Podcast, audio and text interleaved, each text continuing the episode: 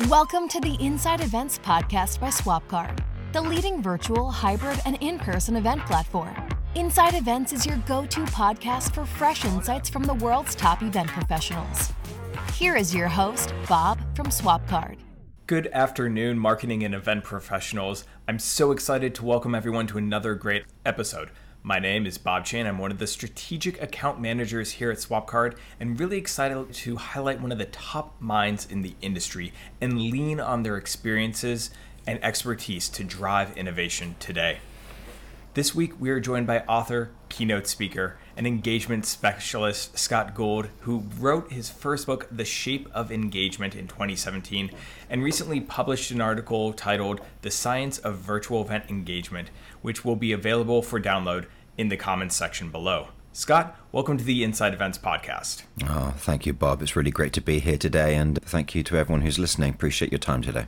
Now, I know I provided a very high level introduction of your background, but can you provide a bit more context of your work so far, specifically surrounding you know this concept of engagement? Yeah, certainly. So, as you said, uh, four, four years ago, I published a book called The Shape of Engagement, which seeks to demystify what engagement is. It's seen as this very kind of mythical force, this magical elixir, and actually break it down into what is a very practical subject. And I do that through a series of shapes as metaphors and frameworks. I started really thinking about what what was engagement maybe 15 or so years ago. I used to be a church minister and I used to run youth conferences, and I also used to be a, a kind of a tech entrepreneur. I used to build technology and things and using ASP back in the day, building shopping carts and things. And I, I, was always fascinated by what engaged people, whether it was film, I was into film, poetry, whether it was apps,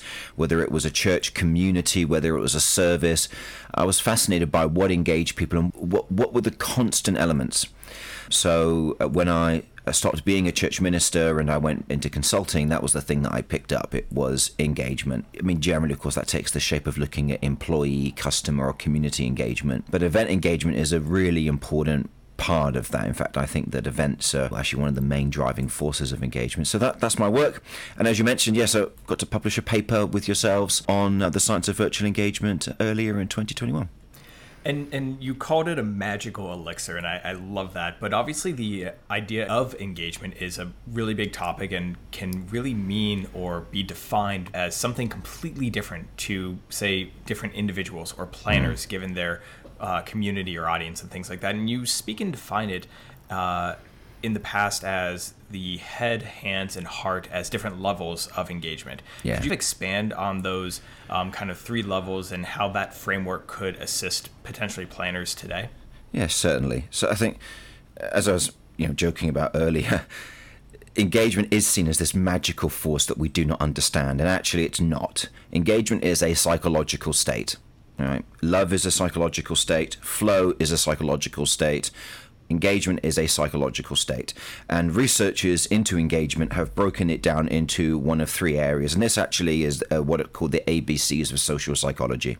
We have affective, engagement or heart engagement. It's to do with uh, part of the brain called the ventral tegmental. It's where we build deep bonds with things. That's the deepest form of engagement. How engaged you are with your family, with a spouse, maybe core products, or a lot of people who are Apple fans would resonate with that kind of deep sense of bonding. If someone's into Air Jordan and they've got hundreds of pairs, it's very deep bonding. Um, so that's the A. The B, behavior, or we could talk about hands engagement. That's when you are engaging in doing something. So if you're, let's say, you're running an event and you're saying people aren't really engaging, what we mean there is they are not hands behaviorally, physically engaging they are remaining separate. And then head engagement would be what a social psychologist would call cognitive engagement, which is to say that we have a sense of understanding, and it's all to do with the prefrontal cortex. Do people understand? Do they know? And uh, when we talk about social media engagement, actually, often a lot of that is really indicative of does somebody understand something or not. So those would be the three different types of engagement. And when we say engagement, that really is a complex way of saying togetherness. So if we wind it back, we can be together in head, which is the most common form of engagement. I understand something. We can be together in hands, as in we are both together in doing something behaviorally right now, whether it's you and I are actually engaged in this podcast episode, of course, as is you if you're listening. And then finally, we have together in heart, which maybe none of us are with each other, but I imagine we all are with the concept of events because that's something that actually probably defines a large part of all of our identities, given this is an event podcast. Yeah, that's a really great point. And I think that as we look back on the past 18 months, obviously that takes us really to the onset of mm, the pandemic and, yeah. and this adoption of, well, the adoption and expedited growth of virtual first experiences, which even today, we still hear this idea of online engagement or virtual engagement being yes. such a, a topic and challenge. And why do you believe that this concept is potentially even more challenging in this virtual first experience. A friend of mine put it really great. He said, reason why we struggle with virtual engagement is we've taken something that wasn't actually working anyway. It was a bit of a broken model, as in lots of events, and then we just digitalized what was already a broken model, and that revealed even more of its flaws. One example of this is, and shows our misunderstanding, is the concept of skeuomorphism, which, if anyone's in design, they'll understand. Skeuomorph is when you use something in real life as the way in which you build your product. So back in the day, when note-taking apps on your phone would look like a pad of paper, that's a skew. And we've skeuomorphed events by having these events with virtual foyers, virtual lobbies, and virtual booths. And every event I go to, I always go into the foyer, I always go into the booths, no one's there. and in fact, arriving in a virtual lobby is actually darn confusing. Because when you arrive in a lobby in real life, it's because physically that's the way the building works. And you also get to watch what others do. You arrive where the people are. However, when you arrive at an online event, the people are not in a lobby, they're already in the event. So why not just have me arrive in the event? So it just shows that actually we perhaps fundamentally misunderstand some of the points around what makes for an engaging event in real life. And therefore, when we stick it online, we actually just these cracks become uh, wider and more like more chasm-like, actually. Yeah, and I think that this is the part where I love to shift the conversation. Is obviously there's that challenge that you just referenced, and starting to look at okay, what are some of those maybe actionable items that we can take mm home today and maybe apply to our day to day. So, what would you say then if those are some of the challenges? What are potentially things that do make events more engaging, whether it be virtual or knowing that we are having some returns to in person experiences depending upon the location you are within the world, and, and therefore can drive this instance that we've all been as human beings yearning for over the past few years. When people say we struggle to make virtual events engaging, I immediately think, well, are we that engaged in person events? We sit in a lecture hall in a lovely conference room and we all listen. We look and we listen.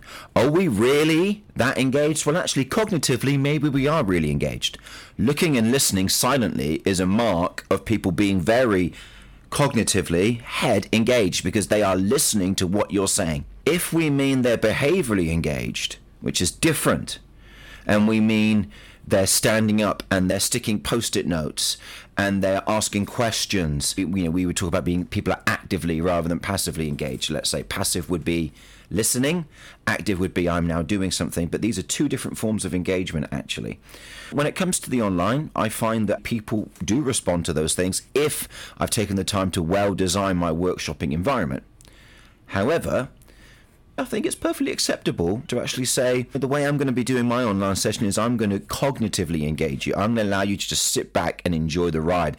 I'm going to be entertaining, inspiring. All you have to do is listen. However, if what I want is for you to make something with me, well, now I can't just say I'm doing a workshop call it a workshop and actually it's me talking with extended slides. And then I've thrown in a few little Zoom interactive features. There's a poll and I'm looking in the chat box. Sorry, just don't lie. Just make it a presentation and call it and do that well and make that entertaining. Or if it is a workshop, let's really get to grip with some tools here so people can make some stuff and they're two different things. I often don't think I actually, I actually don't think we often decide to pick one or the other with this false idea that we have to merge them all in together. I, I just don't think that's true. Mm-hmm. But I know this is actually probably a little bit controversial because I think we want to make things engaging that people do stuff.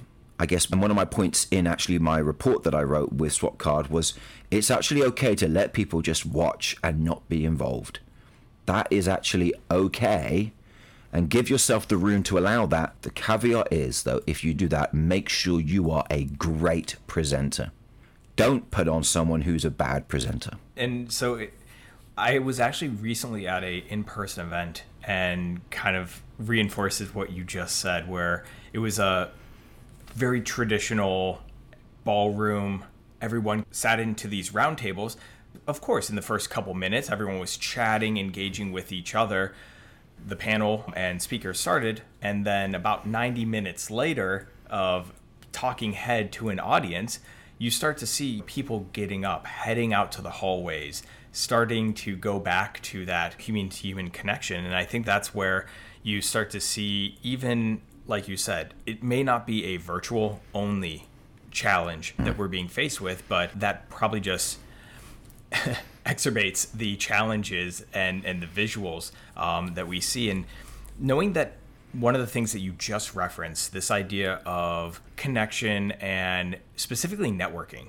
is one of the hot topics within virtual first experiences knowing that that is the thing that a lot of people say this is the one thing that I can't get I'm not connecting with other individuals but you shared some insights into this idea of a, a group of three yeah. opportunity when it comes to networking specifically. Can you expand on that idea and, and how that works? Yeah. If you think about the way that networking works in real life, is if you meet someone that you don't know, those conversations go best when a third party introduces you and serves as a catalyst for the two other people to get to know each other. Hi, Bob, this is Scott, this is Bob and Bob does this and Scott does that, and they help lubricate and get things moving. But what we do in the virtual world is we either don't have networking features or we have these things that will connect you, but it's all one to one.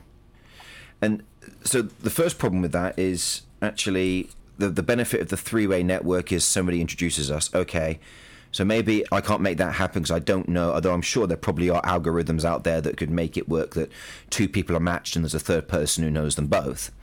But the other benefit mm-hmm. of the three way is it actually takes the intensity off of a one to one conversation. It means that there is a moment where somebody can rest, somebody can move back into cognitive engagement. I'm just listening and then move back into okay i'm now going to contribute and say a lot more then i'm going to step back again bearing in mind that engagement is going to be a flow it is going to be up and down. You're listening to me right now. Somebody on this podcast is listening to us right now. That's actually perfectly acceptable. Later on, they will talk. Later on, you will talk, and I will be silent. So that's good. When we have a triangulation, that works better. Then the third thing is if three people meet, we've got a triangular shape, we've got a network that is far more resilient than if you and I have just met. Because now there is uh, obviously the node the nodes have increased. I'm sure mm-hmm. you see how these kind of nodes increasing increases you're part of a network. But it means it's far easier for me to stay in touch with two other people that i've met than just one because with one if someone doesn't reply quickly it goes dead it goes quiet it's very insular you add a third person in and the social dynamic is so much richer so i think the big mistake with a lot of networking tools is they are all one to one exclusively none of them are looking at three way, or small group networking features. The best we can get is breakout rooms in Zoom. The problem with those is you don't stay in touch with those people because it doesn't have a way of automatically giving you their details and creating a WhatsApp group for you to all stay in touch. So the benefits of the one to one thing are good because maybe it will create an email log of who you've met and email you both, but it needs to be more than one on one.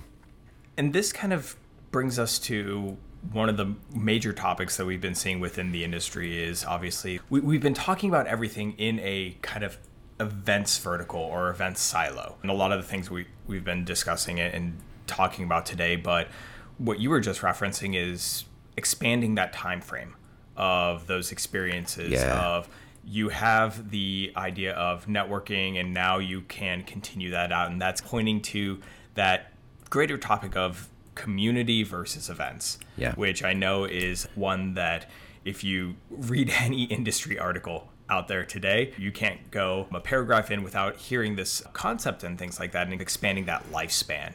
Yeah. So, if I remember correctly, you were on a panel, and one of the comments that you made surrounding this idea of the event versus the community, and of course, it's not one or the other, right? Yeah. With a bunch of question marks, and, and I would just love to hear your thoughts on this um, idea of not only the, this trend, but how potentially you would be approaching a maybe individual event experience, plus the continuation of, of the community longer term.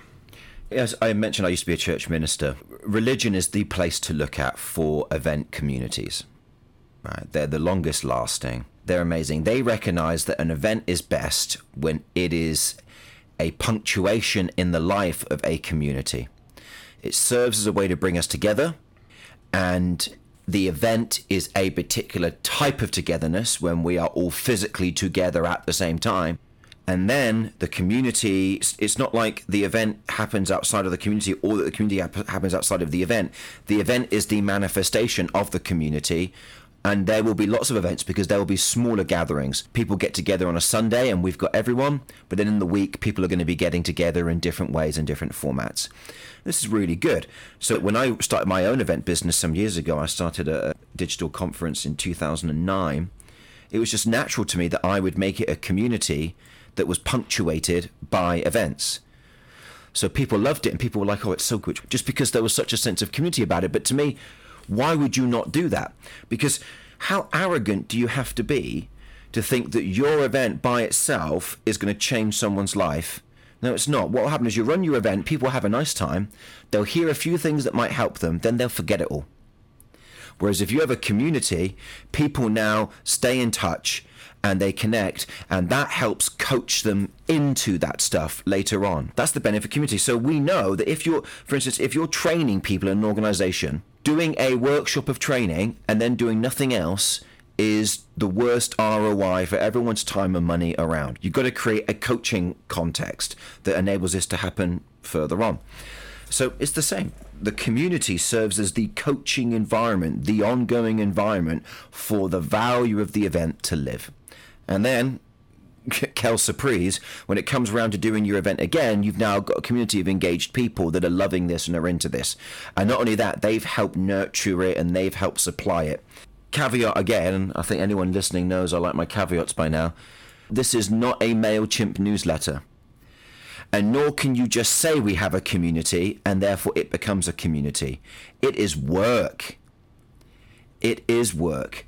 And it's not even just about having community managers. It's about people who really have a heart for connecting people together, triangulating them throughout this community, pulling people from the community to add to the richness of the event and all of this stuff, and then sticking that on stage when you all come together. This is what churches, again, and different religious settings do best.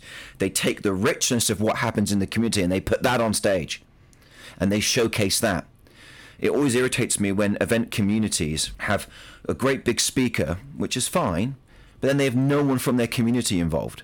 It's just like a slap in the face. It's just completely wrong. And again, how arrogant you have to be to think that it's only a celebrity name that is going to be the one to teach you anything? Actually, you can learn far more by hearing from someone in your community who's got something real life to say. It's just, look, they're not going to help you sell tickets because they're not a big name. So, yes, you need a bit of both anyway i'm i'm i'm getting a bit hot-headed here but i just i think community is important but i think it can also be done in so many weird ways and let's not forget it is work right? It is work.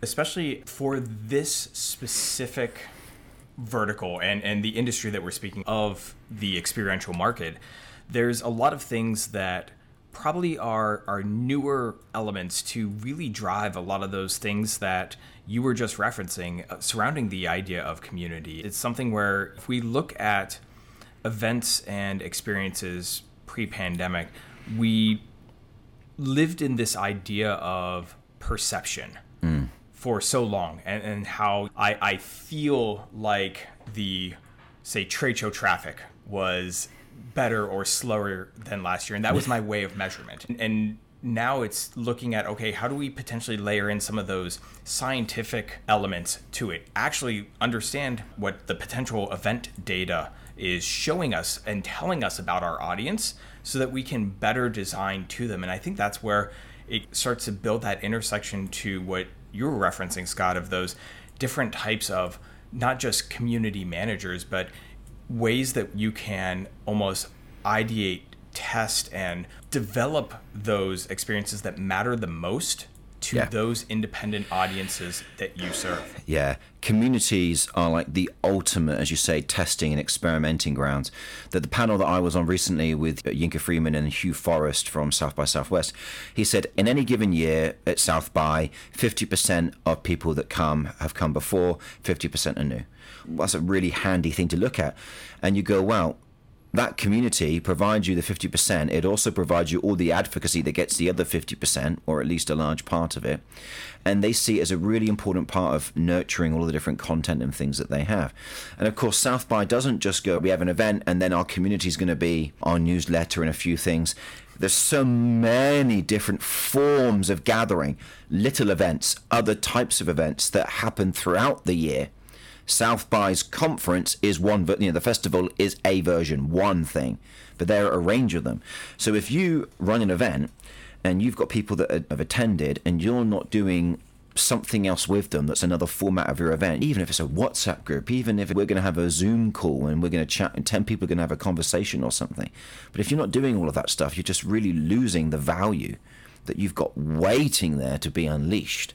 That's where there's also that challenge of sustainability from a human capital perspective. I know that one of the major challenges just within not only the experiences industry, but hospitality as well, is the human capital side of taking that extra work that you're referencing, Scott, and things like that. So, one of the things that I would love to, as we start to wrap up today, touch on is a lot of those different strategies when it comes to engagement, we're focusing on maybe a one, two, three day virtual experience, which are extensions or those different types of touch points throughout the year that you just uh, mentioned that a lot of these association managers can and should be taking to really cultivate that next level of community. But talking about keeping a community engaged throughout the year through either content or online platforms or these kind of three way networking opportunities. What are the potential strategies for this? Are there any kind of ebbs and flows throughout the year, structures or things that you often approach when it comes to this? There's typical techniques, right? Typical tactics. Mm-hmm. People doing something once a month, right? It's a typical one. People pausing in the summer or at the holiday season and I think pauses are important. You've got to let people. Life is ebbs and flows. It's up and down. You've got to allow there to be seasons. I guess that's a, that's a typical one. Finding ways to help people who are dra- geographically near each other get together face to face would probably be an underrated but an important one. Creating mini communities within your community that might be a community of practice around a particular thing. Let's say you have 100 people in your community and it turns out that actually 10 people all have a similar role. And they could form a little community of practice where they might meet once a week for 12 weeks. It's a limited time frame but it's something that they do. It's value that you can facilitate. And you're right yes there is a human capital thing there. I guess part of it is you can go well this is our investment into our next event our big earner actually working but also, I think if you aren't, you should be thinking about ways that you make your community commercially viable during the year. I'm not saying you're going to make loads of cash, but it's this idea that it all needs to be free. And I think that's also a mistake because the more that we begin to move towards this, it's all free mindset, we actually give up the challenge of doing something that costs that is value. And that's the power of the market is the market soon fleshes out what actually are people willing to pay for because they want it. You can't don't skip out on that by calling it all free and then excusing yourself from really providing value. If you're doing something that your community will really find valuable, they'll pay for it. So you need to set that challenge for yourself. You can't let yourself off the hook. Yeah, they can get a big discount or whatever it might be that you choose to do to kick some goodwill back in their direction But don't let yourself off the hook of actually being truly valuable versus doing something that's semi valuable and then masking it as being free. that is one of the million dollar questions that everyone, especially right out of the gate, really pushing. in. And I think that is such a great piece of insight to all those who are going and, and doing these different types of experiences is that we shouldn't devalue no. the work that we do. No, and I feel like there was a lot of groups and organizations that went straight to that out of fear, concern, and things along those lines. So love that for sure. Yeah, the seas of free content isn't there. And actually, I guess the challenge is what am I going to do that is just better? Scott Gould, author of Shape of Engagement, keynote speaker, and all around engagement specialist. Scott, thank you very much for all of your insights and expertise today. Thank you, Bob, and thank you to those who've been listening.